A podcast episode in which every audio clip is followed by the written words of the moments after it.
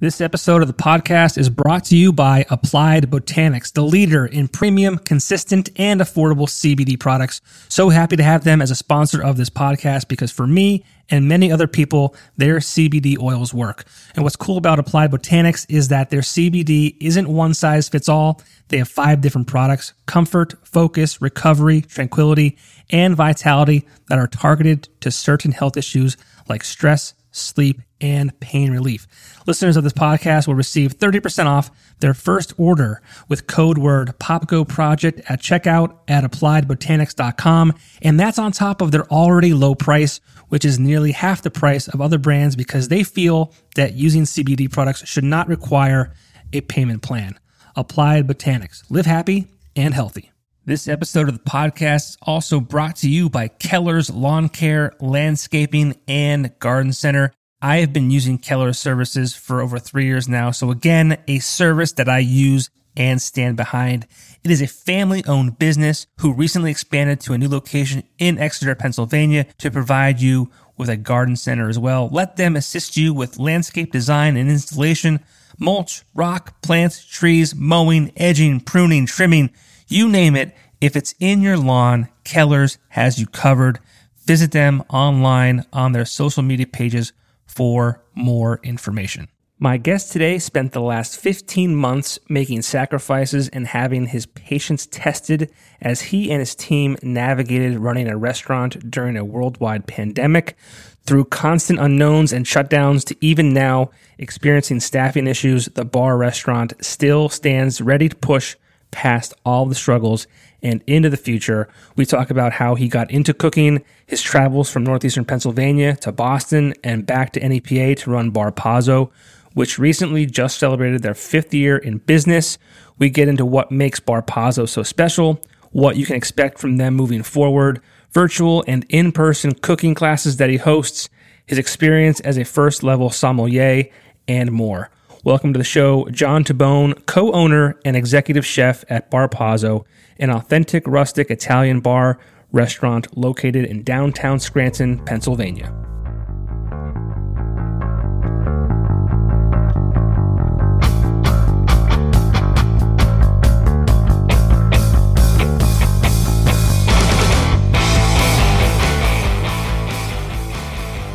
And we're live. Welcome, John Tabone.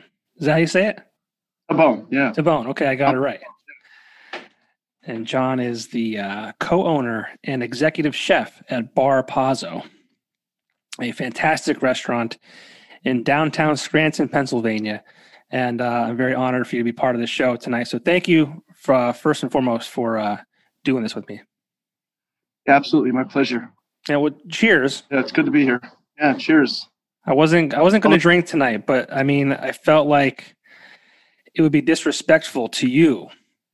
Um, and we'll get uh, a little vino, a little vino. Why not? I'll explain why that that I said that a little bit later on because I found out a little bit of tidbit of information about you uh, yesterday or today uh, that I had to look up because I was unfamiliar with the, the term. But we'll get into that. But so what's going sure. on? You're in the restaurant. I see it. Yeah, yeah. We're uh, low key. I got Keith up here. Keith Burks helping me uh, on the tech end of things. Um, Good guy right now, have. Great guy to have. Yeah. Um, right now we're Wednesday through Saturday for service, so it's the first time in my tenure of cooking that I've had three days off in a row. Well, three days off from cooking, so yeah. it's a little bit different, you know. But I think a lot of people have a lot of different things going on post pandemic, especially in the restaurant industry for sure. Yeah, I kind of wanted to um, kind of start from the beginning of, of your time in the restaurant business to to now. But I, I, feel like we should probably just get into you know the current stage of, of Bar Pazzo. I mean, we're like what 15 months, just about, yeah.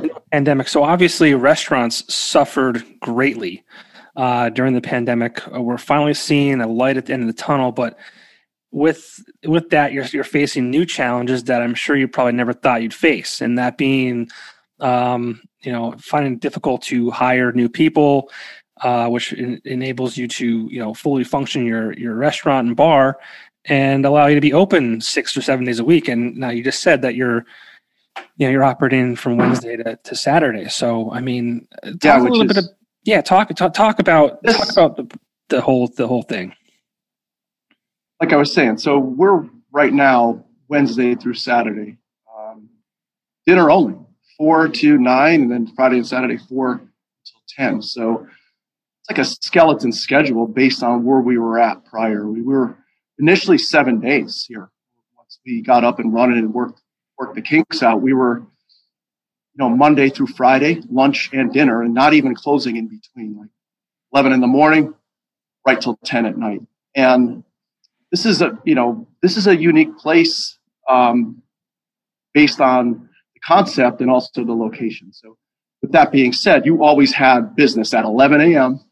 and you always have business until 10 p.m. It's one of those we're the type of restaurant neighborhood restaurant where people are calling for takeout early they're thinking about what they're having for lunch at already say 10.30 in the morning uh, so my point is it's it's busy um, from that monday and through friday 11 in the morning till 10 at night and then friday and saturday staying open till 11 trying to capture you know maybe people that are getting out of a show or something like that or you know we have 40 some i believe it is apartments above us Oh, wow. like yeah, like to utilize the restaurant for takeout.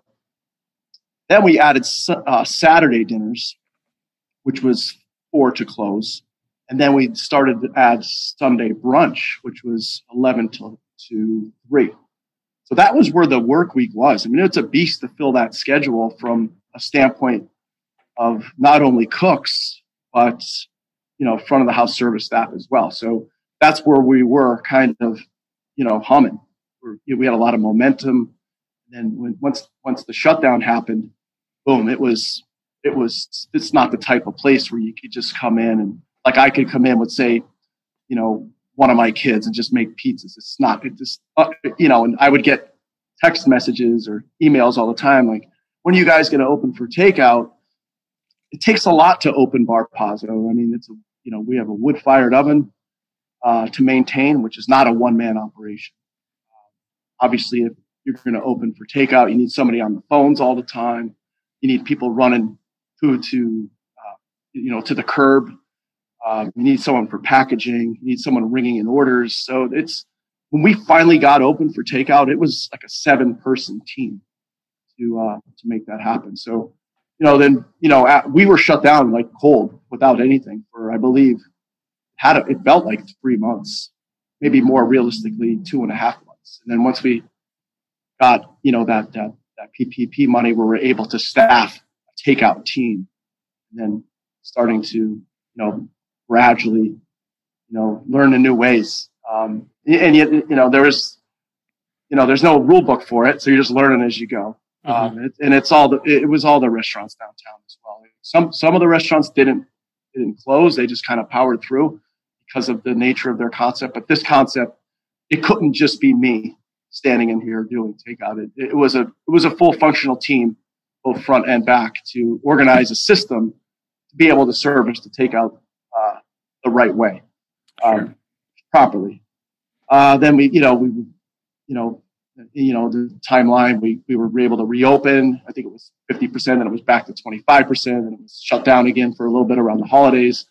So it's been you know a lot of speed bumps. Um, uh, we were, you know, we're navigating it, you know, taking it, taking it day to day and trying to figure it out. But yeah, to the, the new challenges now, um, that it seems more people that are vaccinated, more people are coming out, more normal it feels. Bar Pazzo so depressed for such a long time. It just felt like not the same. You know, we're such a fun, energetic, um, you know, it's loud in here. There's a lot of people in here having fun, waiting for tables you know, interacting with each other. And then boom, you're 25%. It's like like a ghost town here. It just felt so different. But uh, we're starting to feel normal again. And to answer your question, yeah, there's a lot of new challenges uh, with you know the labor shortage being the number one challenge, and I think that's all industries. To be honest, I mean, when's the last time you walked into you know a grocery store or wine store or even you know random billboards? It seems like maybe I'm just more aware of it, but it just seems like everybody's asking for help, like looking for help. you know, a lot of things that play into that for sure. Yeah, everyone, it, literally everywhere is asking for help, and you know, it, it's. I was at the um, the Pittston Diner for like a like a like a brunch type thing with my wife and my son, and um, on a Sunday, and first of all, we waited for a while, which is fine. I mean, I, I, I used to work in a restaurant. I get it. Yeah. I'm in the service industry to an extent, you know, not you know, serving food, but you know, I've been in sales for a long time and things like that. So, um, you know, it, so we waited a while. We finally sat down, and the service wasn't terrible, just very slow. And the guy said, like, "There's only two of us on, so please be patient." Yeah, and, which is, I, I, get it. I get it, man. I'm not, I'm not here to, to, to, you know, bust his balls by any means, but it almost was at the point where it wasn't worth being out eating eating out because of just how long it took for everything, um, which is sad. Yeah, I mean that's the challenge for operators is where where's the line drawn? Like where do you start sacrificing standards, your product just to be open? You right. know, like right now, for example, we would normally have our outside dining set up already for probably five six weeks and can't set it up, can't service it which is, you know, it's a shame because, you know, that's a fun section for not only someone to work it, but obviously people that, you know, they love sitting out there and, you know, especially on a nice summer day, sipping on a nice glass of rosé, having a nice, having a margarita pizza. It's, it's a cool spot. But yeah. we, right, for me to open that, I'm, I'm not doing the, the business any kind of justice just because it's we're not going to be able to service it the way we normally would service it. So it's not even worth sacrificing standards of you know our our systems or our products. So um, that's been the biggest challenge. Also, there's some nights where you have to control reservations, where you know you can only seat so many in a certain amount of time because I don't want someone to come in here and have the experience of a, a subpar, med- mediocre experience. You right. know, we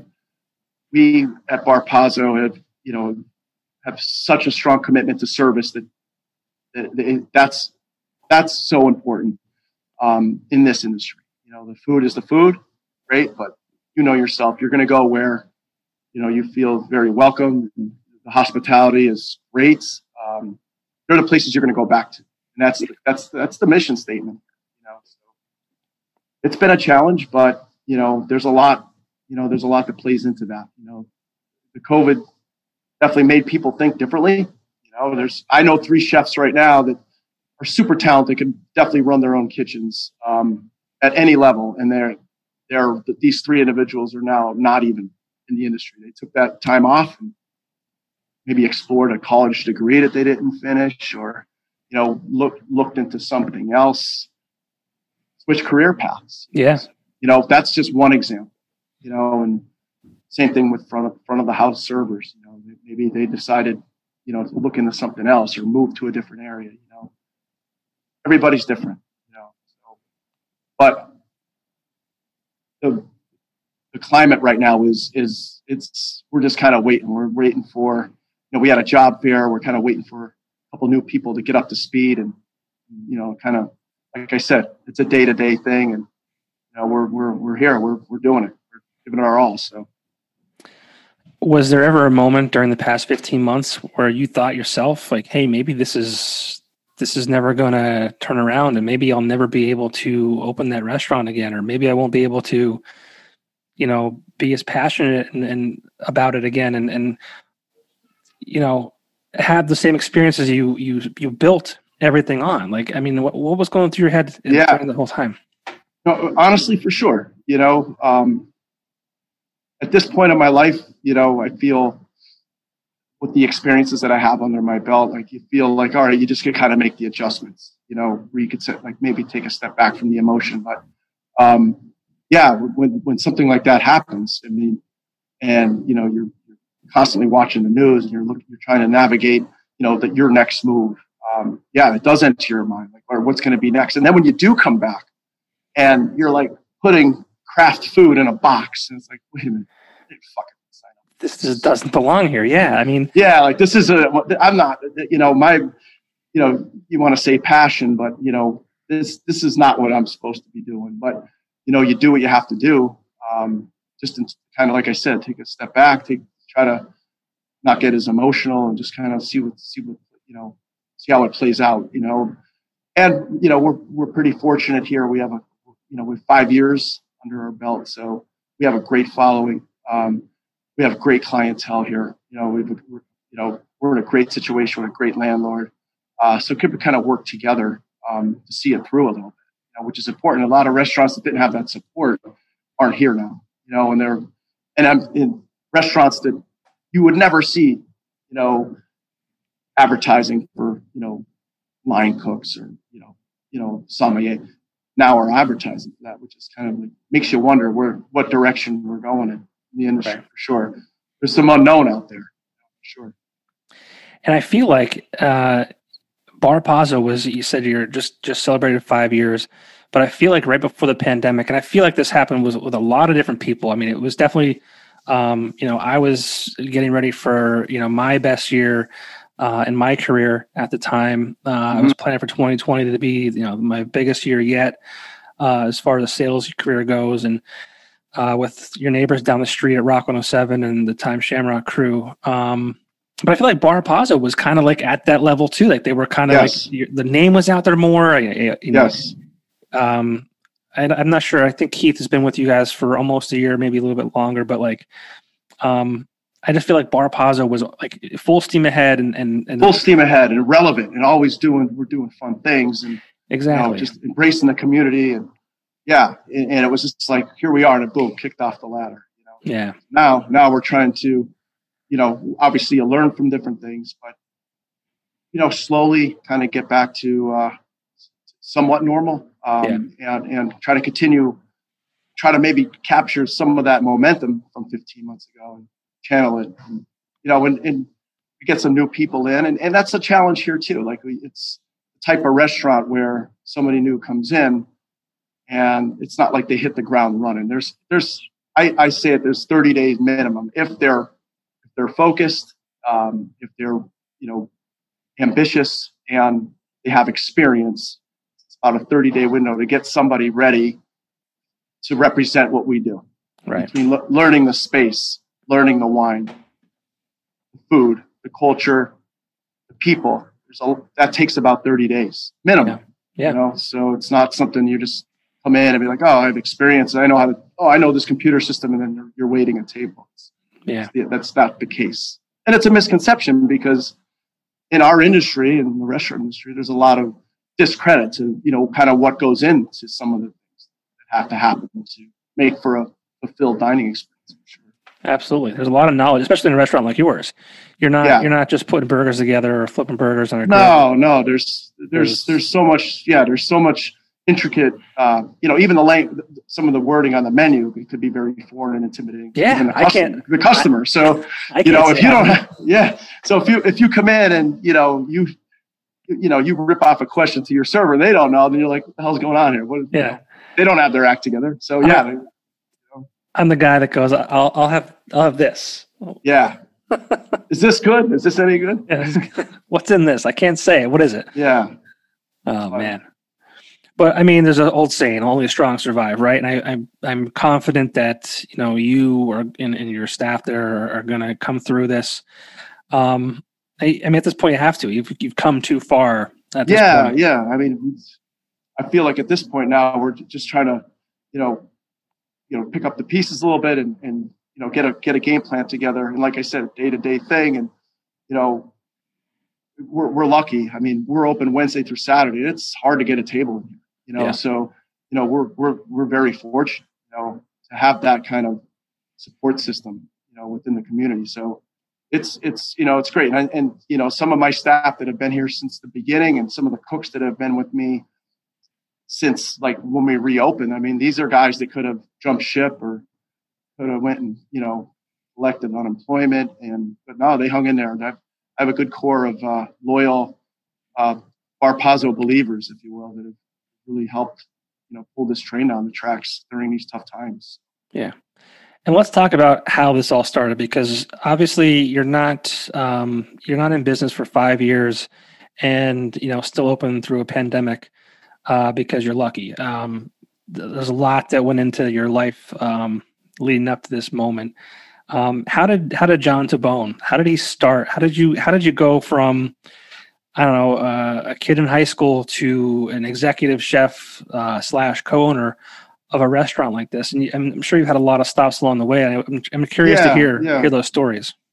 Well, the main thing is I, I feel is that I well I gravitated towards this because of my first job right out of high school. So I was going to food production and management classes that at the time I feel that's when like the whole Emeril Lagasse thing was going on. Remember, like I, I think mm-hmm. I'm a little bit older than you. Um, we're talking early '90s, and Food Network was starting to be a thing, you know, and it's obviously not what it is today. Food Network then was, you know, cooking shows and right. you know chefs that were teaching you technique. Um, but that you know was kind of intriguing, and you know Emeril was kind of a polarizing figure. You know, he kept you watching, right? So, um, you know, decided you know really didn't want to play sports after high school. Kind of you know we're me and my brothers and sisters. You know we come you know middle class family, and we always worked. So you know it made sense to explore maybe a trade.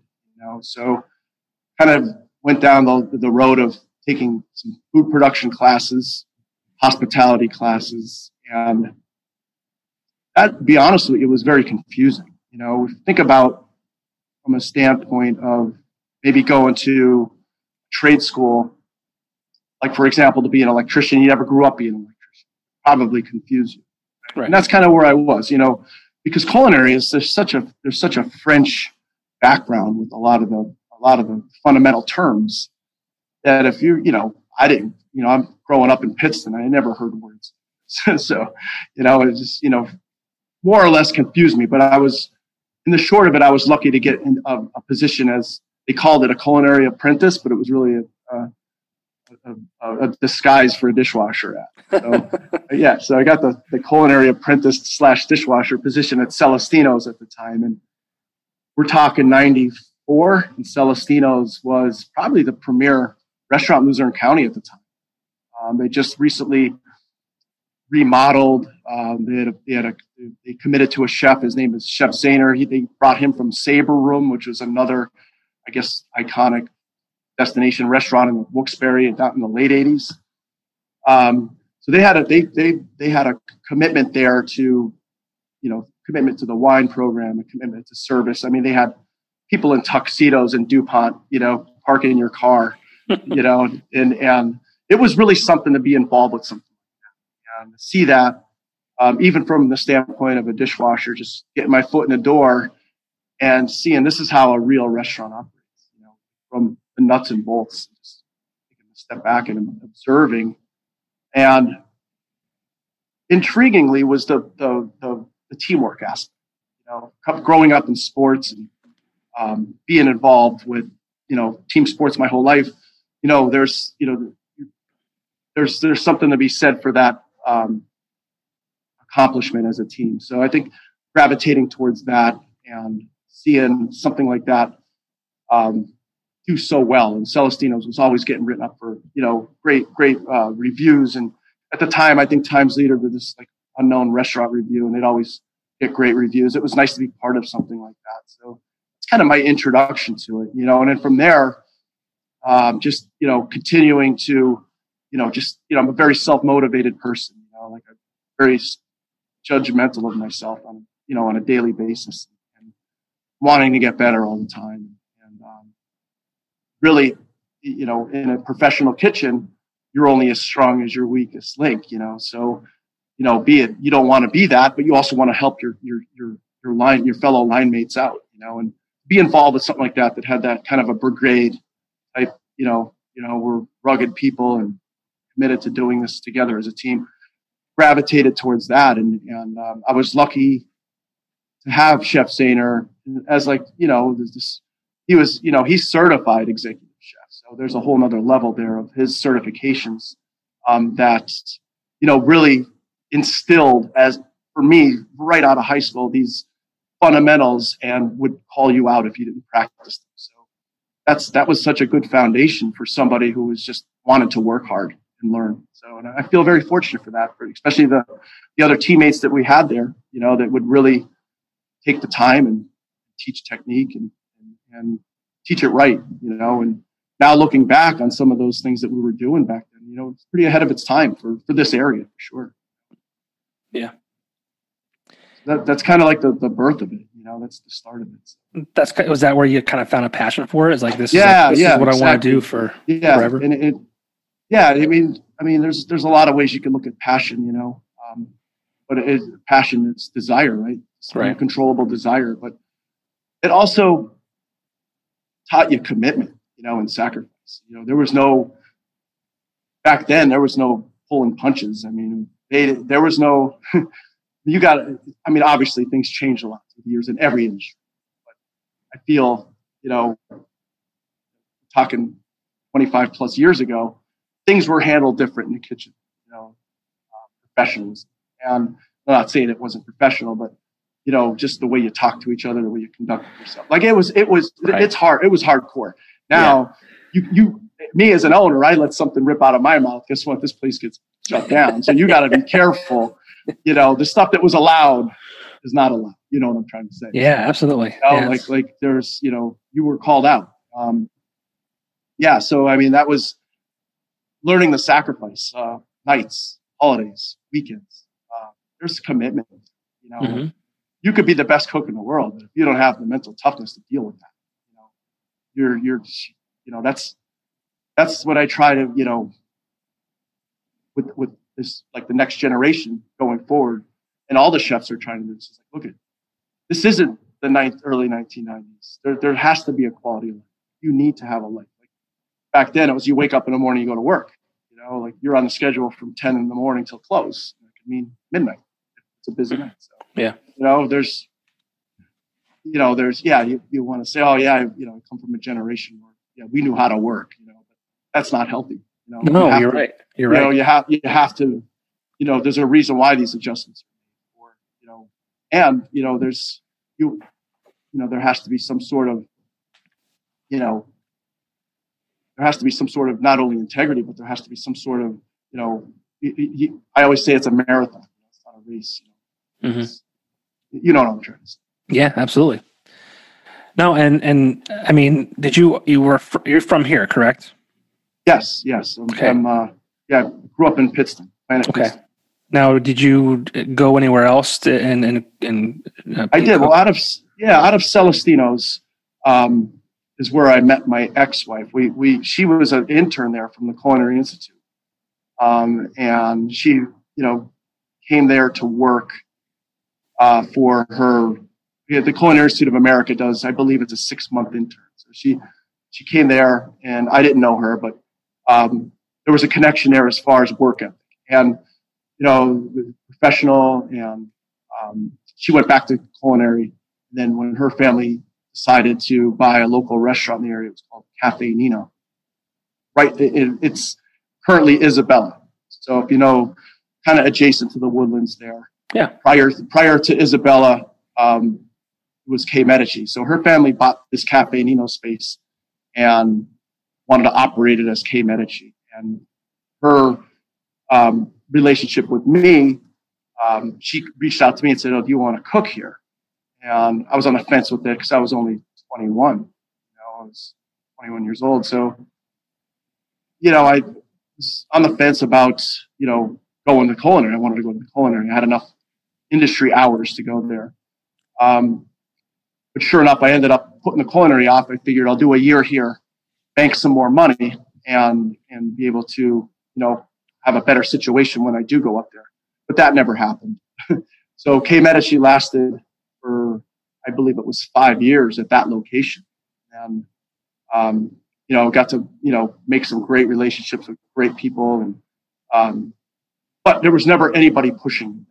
Uh, I was in charge. So I had to push myself. So, um, she being a culinary grad from the CIA had all these Rubbermaid totes of all the textbooks. She took amazing notes. So I inherited that and I basically exhausted myself and read all of that, absorbed all of those notes and all of that uh, culinary history, uh, especially European food, um, Italian food, French food, um, you know, and just trying to apply that to my day to day and and uh, continue to push myself. And you know, we're talking pre high speed internet too, so we're talking a lot of afternoons spent at you know Waldenbooks, you know, reading cookbooks, like just being really obsessed with with uh, culinary art. And and so our lease was up there. Decided to build a new newer space, which is now Pazzo.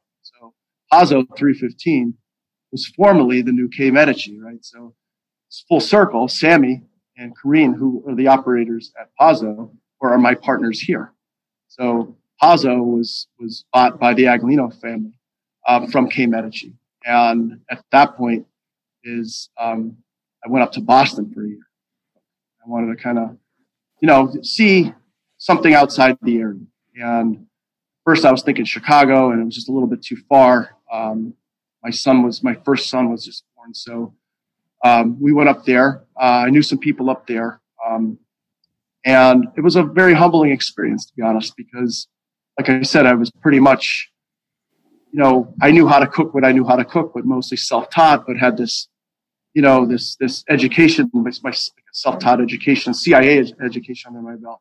But prior to that, it was Celestino's and just basic fundamentals. Um, so going to Boston was, yeah, it was a little bit humbling because I mean now you're in a big market.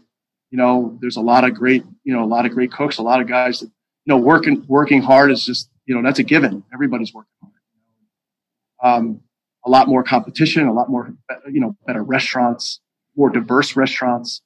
Um, so yeah, I mean, it's just, it, it really puts it in perspective of like, oh, you know, yeah, I might know how to make food taste good, but do I really know how to cook like this? Right forces you back to the drawing board. So yeah, I, I, if I didn't go up there, I probably would it wouldn't have been able to get through the Glenmaura job. I was at Glenmaura for ten years I don't think I would have been able to manage that from not only a culinary standpoint but a professional standpoint. You know, um, because I mean that's that's a different ballgame. You know, like you have to wear a lot of different hats at a private club you're involved with, you know, you're very involved with the back end and the numbers part of things. You're doing a, you're doing a ton of banquets, weddings. I mean, you could social events, you know, all this, you know, I had zero experience in, except for knowing how to make food taste good. Um, a lot of ambition and willing to put, you know, willing to learn as I go and really, you know, put my best foot forward and, and work as hard as I can. You know, but that that that experience in Boston really prepped me for that position at Glenmaura because the cook up there in in you know the restaurant I cooked at mostly was the name was uh, Grill 23 and Bar. It's in the Boston Back Bay section, and that restaurant has two kitchens, actually three kitchens, two floors of dining, and um, it's a machine. And to be on a station there you know, it's it's all out. You know, you're you're dealing with numbers. You're doing maybe 450, 500 people on a Saturday night. So, wow. You know, getting through that experience and learning what I learned, working with some great, great people, um, hardworking people, and then coming back here and then taking the Glenmaura job and uh, really, really helped me with being able mentally have the mental toughness to, to uh, you know, figure things out well, I, I always say good things happen in Boston. Uh, I'm a big yeah. uh, Boston fan, big fan of the city. Yeah, great city. Uh, yeah, I love it there. I love the Red Sox. Um, I've missed my uh, annual trip the last two years because of the COVID, and uh, I'm looking forward to get back. But that's cool. I mean, you, you moved out of the area, you kind of experienced some different things and saw a, a different perspective, so to speak. Um, and then eh, were, were you there and got a call from someone back home and said, "Hey, like we have a." Well, I think I think it was just you know um, having a young child up there um, and being from there's. I mean, say what you want, but you know yourself. There's something nostalgic about this area, you know, and and you know going up there and and um, you know trying to navigate. You know, where I was working not only there, but I was working in another kitchen um, so pretty much no days off. You know, just the, the, cost of living up there is brutal. Um, especially when you're taking a, a, a newborn with you, you know, like the, yeah. you know, so um, yeah, eventually it was just one of those things where I think the best decision was just to come back around family, um, not you know for you know financial reasons, uh, things of that nature. And at the time, um, Chef Zahner, who we spoke about earlier, was on the the committee to hire a chef, uh, Glenmaura. Uh, they were at a crossroads. They were thinking about um, at the time. I think they were thinking about like sub subbing out their culinary program. That's because they were just having no luck with um, that, that, that program there. So he reached out to me and said, Would you interview for this job? And I said, Yeah, why not? I'll interview for the job. At the time, I wasn't looking to jump back into something too crazy, but I know at the time I didn't really want to try to open up my own place. Um, so I thought this might be something I could, you know, do something like this for two, three years and get get behind something, really be proud of something. And a lot of the clientele there were you know customers that you get to know through the years at K Medici, even you know at Celestino's. Um, to be honest, so uh, ended up taking the job and you know ended up staying there 10, 10 years, which is way past the country country club chef lifespan. But you know, you, you know, you hit some roadblocks in life, and you know, if you remember, I think it was 07 or 08, we were we were uh, we were on gangbuster uh, tear. I mean, the whole management team there, um, we were, you know, we were we were on a tear. We we financially turned the club around, um, not only from the, the, clubhouse standpoint, from the golf golf course standpoint. Great, great professional mindset, great, great board of directors, and you know, I think it was like 07 or 08 when that whole economy thing, boom, just you know, and then it just like set everybody back. Like honestly, especially like food service, it, put people back probably a couple of years, you know, with, you know, no one was given any raises. There was a freeze on all that kind of thing. And, and you know, bonuses were kind of froze up and, you know, you were just holding on to your job at that, you know, from the standpoint of the, the food service and clubs. I mean, that's even, you know, that's even a whole nother layer when you're thinking of a private club. I mean, if you're going to cut back in your personal life, that's probably the first thing you're going to cut out if you're making ends meet is in a luxury country club membership. You know what I mean? So, you know, so they were nervous at the time, and you know, all the department heads were a little bit nervous because, you know, we, you know, we all had families, and you, know, you didn't know there was a lot of unknown. So yeah, I mean, you know, coming when it brings us to, it was like 2014. Uh, Sammy Aguilino approached me, and he's, "Hey, let's let's have a conversation." And he had this vision of having a restaurant in Scranton that's kind of the birth of our conversations between each other. It was kind of the birth of our positive concept. You know, that's that's kind of where we're at. I mean, he had this vision of wood fired ovens. And, you know, like, like I don't know if you've ever been to uh, Eataly in New York City. Um, a whole mecca for Italian food. So he kind of wanted to go there and sit down, soak it all in. We could we could do something special in Scranton. Um, Sam's philosophy was, you know, if Scranton's the closest thing we have to a big market here. We both have families, um, very community driven. Uh, Scranton is. Um, you know, people really like, people from Scranton really love being from Scranton. Um, but we also understood the last thing this area needs is another Italian American? You know, I didn't want to be involved with something like that, you know. And you know, going the back and forths and you know, trying to figure out what our concept was going to be. For me, I wanted I wanted to be, you know, I wanted to have that creative outlet to do my food. You know, I understood what it was like to cook for country club members, and if you really think about a country club restaurant, that's basically an extension of their of their home. Mm-hmm. So there, my point is, you're not going to really um, experiment your culinary talents on you know on, uh, country club members that are just going there because they know it's maybe meatloaf night. Sure. You know what I'm trying to say. Yep, absolutely. And and um, so I want I didn't want it to be something like that, but I also didn't want it to be you know something like a, like a cookie cutter. You know, here's our, here's our chicken marsala, and here's you know here's our. There's nothing wrong with that, but I'm you know like a cookie cutter type Italian American restaurant and there's nothing wrong with that. You know, people love that in this area. I didn't want to get behind something. I wanted to do something different. Um, you know, and that's when we decided to think about, you know, the, the wood fired ovens. You know, that's the, you, you know, when you think about putting a business plan together, like what, what is going to make, what's the focal point? What's going to make people really want to come there? Like what's going to be different? What's special, right? So, you know, that was one of the things that we wanted to really focus on was having, you know, wood fired ovens from Italy.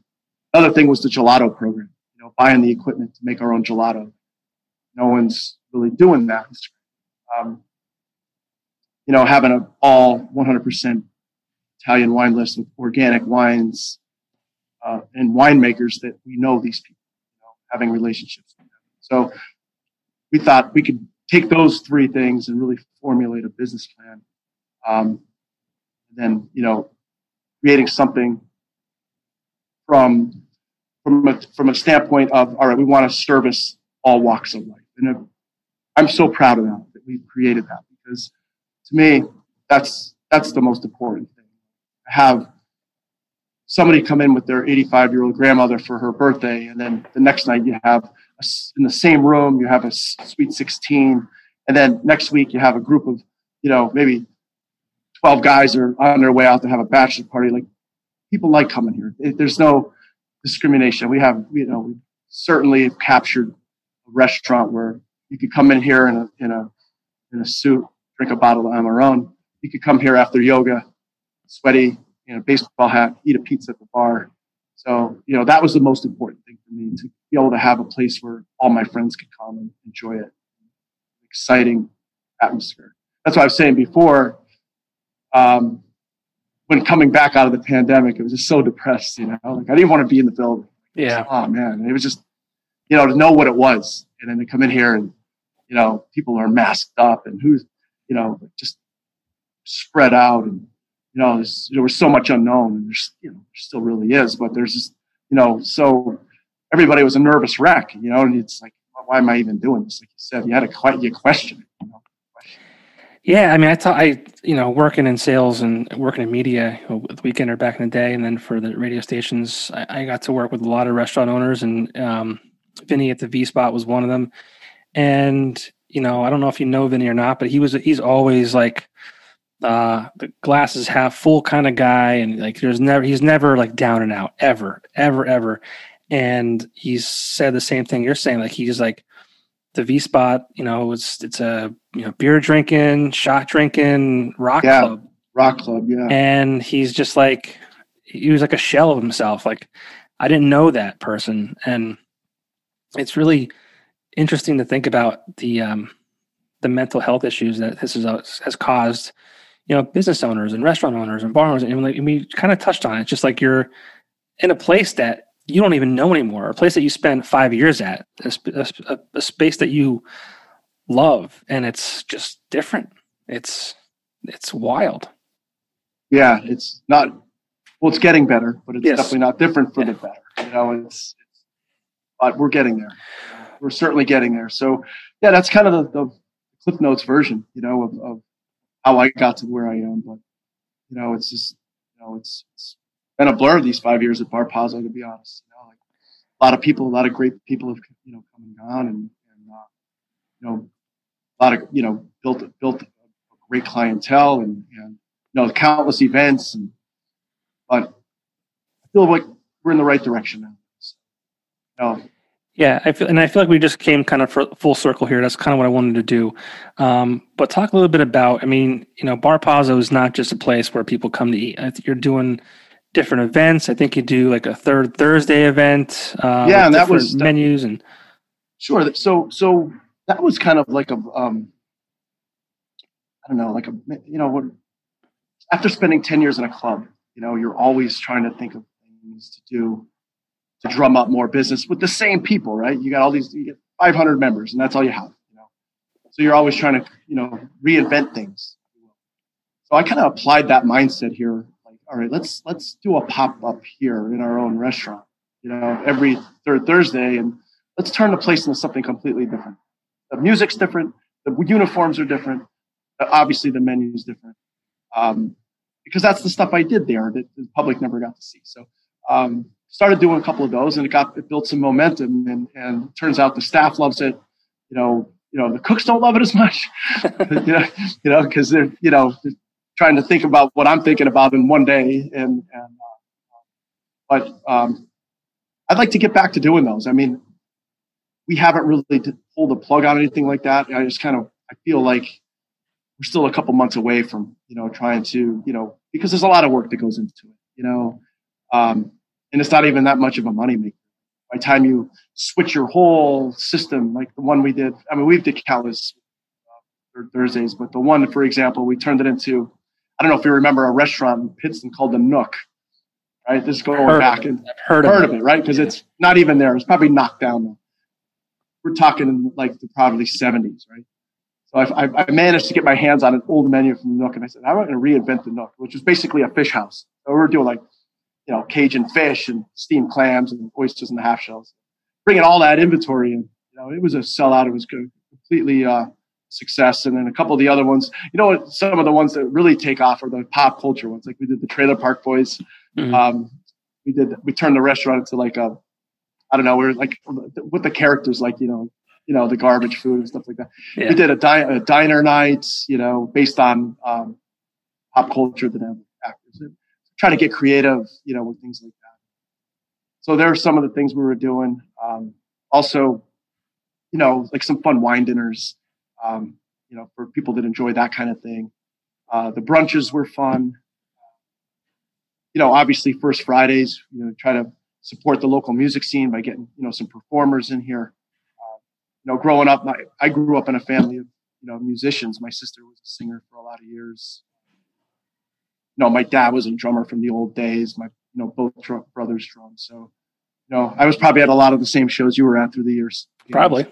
Yeah. You know, so, you know, a vast appreciation for music. So I'm friends with a lot of these guys. So I'll try to, you know, support them as well. So, yeah, I think we're in the right direction now. I think we're, you know, start getting back to some of that stuff. So, you know, I think, I think the community is looking for it too. You know, and I'd have to assume that that would probably gain a lot of. Uh, you said it wasn't a big moneymaker, but I would have to assume that's probably a way to uh, at least get the interest of new customers by doing those yes. things. Right? Yes, it keeps it, it keeps you relevant. It keeps it's yeah. you know for me that's the most important. Um, I like to step outside my comfort zone and then that's you know that's how I've always been. You know, um, and force myself to learn different cuisines or learn different techniques and and really love doing it. It's like my favorite thing. So um, it's more about that. It's more about all right. Look at Bar Pazzo's doing something really different. It's exciting. You know, turn the whole restaurant into a um, you know, you know whatever. Just you know, you know, change the music, change the decor, change the uniforms. Um, like a food truck night. You know, uh, you know, any you know, but it's for me personally, it always has to be about the food there's a lot of gimmicks you could do, but when it, for me, I've always keep the food as the number one focus. So, you know, we're doing, you know, diner night. It's going to be about the food. We're doing, you know, we did a theme baseball theme night. It was all about. I, think we showcased 12 different uh, major league stadiums and what they're known for. Try to replicate those those, uh, you know, like what you like ballpark food. Right. Uh, the church bazaar was insane. I mean, I made I must have made 500 pierogies and I sold them out by seven o'clock. Wow. You know, yeah, like so. You know, it's you know it's still the, the things like that, you're saying. You know, like to keep it relevant, keep it fun, um, and like you said, you know, someone's going to notice that, maybe show show up, and be like, oh, I got I have to come back here on a normal night. Yeah. Yeah, it is. It certainly has its benefits. And you were you were saying that um, you know it's it's people that come in in suits and people that come in before shows and I, I cover two of those bases. I was I was I had lunch at your place during the work hours and I was in a, sh- a suit and tie. I was at your place when I was going to uh, a Menzinger show for the the holiday show they used to do up at the cultural center. Yeah, yeah, yeah. Uh, and one thing I noticed when I was there were the pizza ovens, and I have to believe that you know th- those things that you don't just walk into to Lowe's or a restaurant depot no. and say I want I want that. So I mean, What's the story behind those? Yeah, so I mean, that's that was the concept. We were, we were we really wanted to have that to be the centerpiece. And, um, Bar Pazzo is actually two spaces. Like if you okay. see here, these these columns here, mm-hmm. there's nine of them. So when we when we were trying to draw out the place, I remember we're trying to draw out just one space. I uh, just couldn't figure it out. Couldn't figure out the because this building is obviously really old. Um, you know, dynamic of it, where the electrical is, all the all the mechanicals. You know, there's you're you're at the mercy of that when you're drawing out a restaurant. Um, you know, figure that out first before you start putting things. So initially, I, I, I remember we were trying to go along this wall for the bar, and so but anyway, pizza ovens ended up back here. Let's See, kind of see a little bit where the lights are, but so that was a whole production method. So these these ovens are manufactured in Italy, and then uh, they're brought to San Francisco. And there's a company called Artisanal Pizza Solutions who we were dealing with, who that point turns them into what you want. You could pick the style of oven. This is a Mugnaini oven, so this is more of a um. Uh, so these ovens are geared for Neapolitan pizza, right? So um, the Mugnaini has a little bit of a higher roof, right? So it gives you a little bit more, I guess, uh, uh, freedom to make maybe different styles of pizza. It's not just you're not just one and done with like true Neapolitan pizza because I don't know if you ever had true Neapolitan pizza, but we felt it wasn't going to fly here, right? True Neapolitan pizza is, you know, 100% double O flour, uh, San Marzano tomato, uh, mozzarella di bufala, and basil, olive oil. That's it. But it's cooked at 900 degrees, and the end result is just super puffy, light, soft pizza. In Naples, it's very rarely even cut by pieces. Coming from, you know, Pittston and knowing pizza, I mean, no one has more pizza than us, right? Right. So, well, how do we take that, make it a neo-inspired pizza that's like a little bit more of a swing on it? So the Mugnaini oven is one of those ovens that enables you to maybe burn at a lower temperature and create a slightly crispier crust and the cheese is slightly more melted, make it more of an NEPA friendly Neapolitan inspired that's the oven we went with. Um, company tiles it, um, makes it your own. So we wanted the fire engine red tile, Bar Pazzo logo. They're loaded up on a uh, tractor trailer and they're taken across the country via 18 wheeler. And that was a big day here for us when they shut down the streets and here comes these ovens coming. Damn. Yeah. A team of uh, people waiting and the forklifts waiting. They were in here before anything else. I mean, take those out here now, it would be some massive destruction. it would cr- crush the floor, and you'd have to take out some of these these bars to get it out. So, oh, man. Yeah, big, big, big time. And then the chimney up the side of the building is a whole nother story. But right, you know, you know, yeah, it's so, wild. Yeah, it's wild. It's a pretty cool story for sure. Well, Bar Pazzo must live on. We can't we can't be without Bar Pazzo. I mean, that's no, no. That's I'm, I'm, I'm not going to let that happen. Good. Good. Yeah. My wife raised about your place. Like she was just there maybe a month ago. Um, she, uh, she said the, the pistachio, uh, gelato was the best she's ever had. Yeah. Yeah. Uh, that's, I love it. I mean, I, cooking Italian food to me is, is, it's come so natural and, and it's, you know, it's so romantic. Everybody, I mean, how do you not like Italian food, right? If it's done yeah. properly, you know? Absolutely. You know, and, and yeah, we might have a lot of things on the menu you don't understand. However, you could come here and you could get a margarita pizza, which everybody understands. Right. You could also get a pistachio gelato, which everybody understands. You're right. a happy person. So, you know, we're trying to trying to find that niche. For me, I like to get, you know, early season, late season menu changes and try to plug in four or five things that you know that you know keeps everything fresh and exciting. But we also have our signature dishes here that have been here since the beginning. That man, they sell like crazy yeah. Spanish octopus, uh, honey whipped ricotta, obviously some of the pizzas, you know. So, you know, it's it's it's nice to be able to create that and have you know that foundation. Right. And I I can't let you go before discussing. I, I see um, on social media at least uh, cooking classes that you do. Is is yeah, yeah. I'm glad you brought that up. Actually, um, yeah. So talk a little bit about that. But is is that something that kind of uh, came as a result of the pandemic, so that way you could you know actually of... no, actually no. Like okay.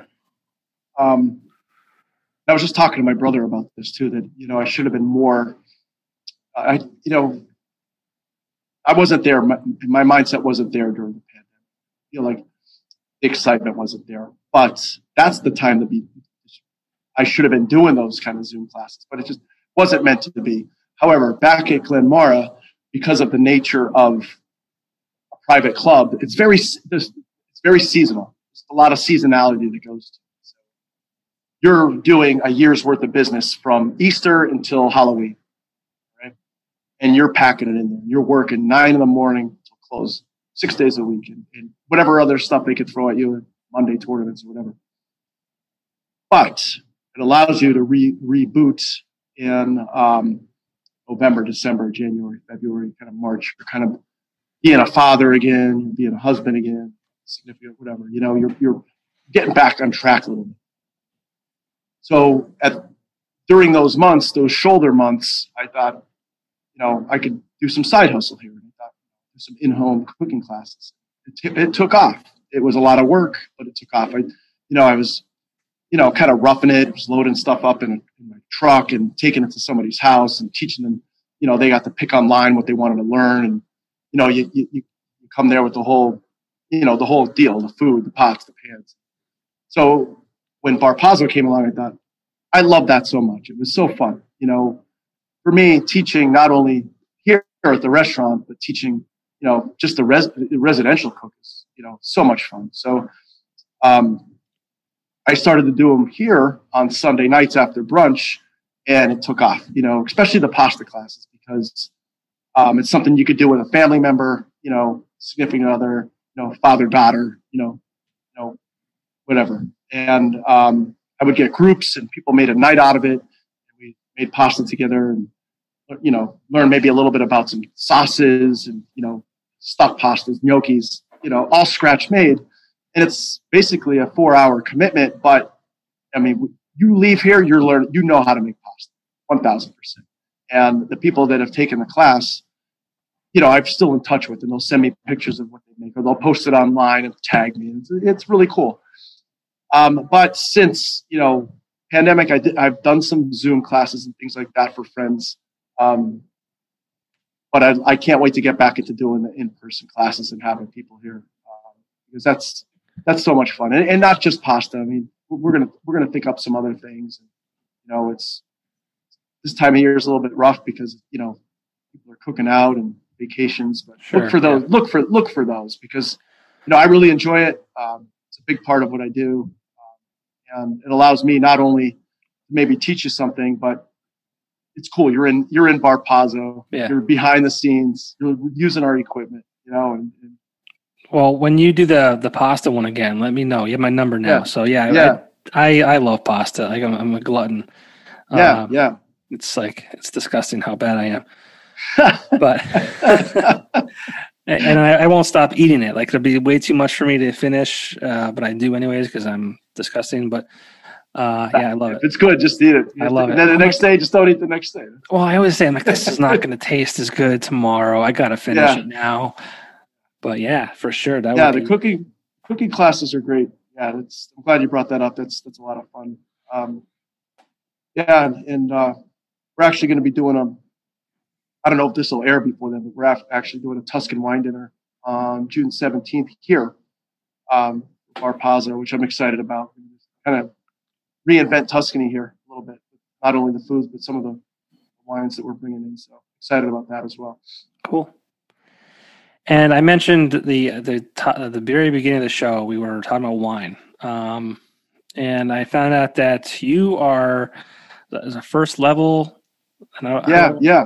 Sommel, sommelier. sommelier. So yeah. Sommelier. So, so I didn't the, know what that. The, I didn't know what that was. I'm like, what is this? Yeah.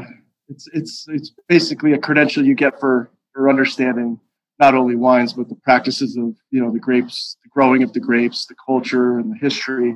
And to me, that's so interesting. And I've, I've actually mad I took this long to do it because I've always been, you know, into wine. You know, there's such a story behind it. You know? it's not just what's in the bottle; it's how to how did it get there, you know. And you know, I went to Italy with Sam and, and uh, Freddie Magnotta, who we who's our importer. Um, I think it was 2016, like right after the restaurant opened. It really made, made seeing seeing that culture and being in those wineries and being in those fields and seeing the practices There's more to it than just you know having a glass of wine. Like, there's so much that happens to get that product in the bottle and to get it here in the United States. It's just mind blowing sometimes. So it really, I really gravitated towards that and wanted to learn as much as I possibly could. So it's become it's become like my hobby too. Like to, um, all right, I'm going to create this, you know, this say this this rustic dish of, you know, you know, maybe it's a pate or something. Okay, what would pair with that perfectly? So it's right. just like a personal thing, you know, and you know, and it's it's nice to have diverse wines here for our guests and organic wines. But yeah, for me, it's more of a hobby, and and you know, I love teaching the staff about it. And yeah, it's it's it's super cool. You know, think about. I mean, the wine's been with us since the beginning of time. Yeah, I'm I'm I have to admit I'm more of a beer guy than I'm a wine guy. But yeah, was, yeah. Again, I was excited. I, I, was telling my wife, I'm like, hey, I'm I'm, I'm talking to, to John Tabone tonight from Bar Pazzo, and she's like, "Oh my god, make sure you tell him, uh, you know, this, that, the other thing." I'm yeah. like, "Did you That's know cool. that he's this like, you know, this in this word sommelier?" And she's like, yeah. "I said I don't know what that is." She's like, "Oh, that's a, you know, what you just said." I'm like, "How did how did you know this?" But she's yeah. she's like she likes wine. Yeah, cool, cool. Bring, bring her to one of the wine events that we do. We plan on doing some more of those, and not just exclusive sit down dinners, but like, um, you know, just more casual. You know, just having you know maybe Freddie going around to the tables, you know, sampling wines. And we're going to bring wines. You know, we used to do a, a, wine sampler where you would be able to taste some of our wines at discounted price. Um, so I think that's in the near future too to start bringing back. So yeah, I'm, I'm glad you brought that up. Yeah, it's it's it's certainly interesting for sure. And to think yeah. about you know kings and queens and old world and you know all these little you know st- the history you know about France and where it started. Italy. I, I, could go on and on. Don't get me down these rabbit holes. you know, I would try to, but like I would be the worst person to talk to about that. Yeah. So I'm going to cut you off there. yeah, yeah. Let it be. Let it let it ride out. No yeah, offense. I mean, I, I should probably listen to you. I can learn a thing or two, but uh, I'm probably the wrong person to talk to about that. Yeah, I, yeah no, I just I could I'll ramble about anything. you know, like that's cool though. So I mean, you know, it's June, uh, halfway, well, almost halfway through the year. We're we're just halfway through June. Um, you know what what if anything can people expect from Bar Pazzo this year? You know, coming out of the pandemic, you know, people are getting vaccinated, masks are being dropped, and I think we're going to open up uh, either you know when the when the uh, where the population is at seventy percent vaccinated or yeah. June twenty eighth, whatever comes first. Um, what are your plans this year for Bar Pazzo? Well, my my my goals right now are short term. Okay. Um, to be honest, my my goals right now, yeah, I mean, to be honest with you, my short term goals is let's get this place open to capacity. Okay, fair enough.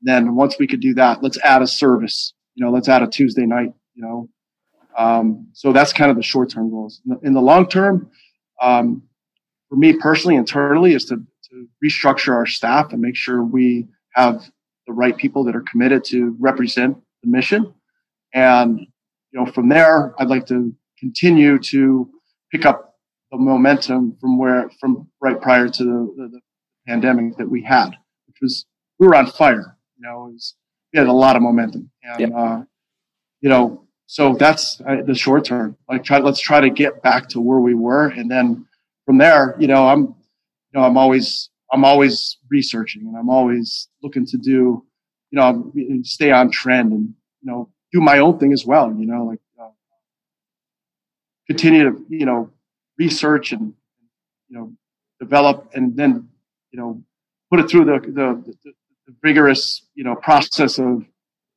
all right menu development and then maybe you know the customer gets that uh, eventually.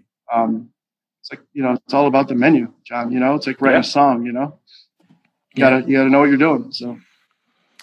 Yeah, and speaking of that, thank you for doing this. I mean, my show is primarily focused on music. I built, but I built this platform to kind of highlight and allow people, people like you, uh, to talk about what they're I appreciate doing. People, yeah, people I appreciate from, it. Yeah, thank you for doing this. I, I, yeah, thank you. It's it's a little out of my comfort zone. I, like I said, I, I kind of stick to the, the music, but I definitely wanted to build this platform, you know, to to highlight the area and people doing great things. So, you know, congrats on five years. I mean, yeah, yeah. Thank you. You had a year of, of hell uh, to to fulfill. Yeah, I mean, I think everybody did. You know. Yeah. You but, know, uh, any anybody in small business really did. You know. But yeah, best of luck. And I mean, where Appreciate can it. people find you online? All right, so for the most part, we're you know we're not really doing Twitter yet, but we're on Instagram, Barpazzo. Um, my personal Instagram is Instinctive Cook. You know, um, I post both uh, uh on both of those. Facebook Barpazzo. Um, I also have my own personal page, Instinctive Cook, on, on, Facebook as well. So if you follow both of those, you'll you'll be up to speed on on anything and everything that we're doing here at the restaurant for sure. Gotcha and Bar Pazzo is open currently Wednesday through Saturday, yes. four to ten. Four to ten. Um, I'm sorry, th- Wednesday through Thursday, four to nine. Okay. Friday and Saturday, four to ten. Um, and right now, it's primarily reservations. I mean, we won't turn you down if you walk in. However, it, you know, expect you know, if you do come and you know, you might have to wait a minute or so, or you know, a brief small amount. We also have pizza bar seating that we do not take reservations for. So and that's always a fun situation, especially if you have kids. They love sitting there. Um, now our bar's starting to gradually get open, so there's you know for solo diners, it's a great place to kind of post up and have have a bite to eat too. So yeah, yeah. So give us a call, um, and and um, you know our private dining is we're booking that out. Our holds twelve to fourteen people, and so we're kind of booking that out. You know, twice, sometimes three times a night. Um, you know, reservations you know dictate that. So yeah, look for us on uh, on those platforms and check us out. Very cool. Well, thanks again for doing this. Wish you nothing but the best of luck. Johnny, thank you, my man. And uh, yeah, I'll talk to you soon. Okay. All right. Yeah, you bet. All right. Appreciate thanks. it. All right. Yep. See ya. See ya.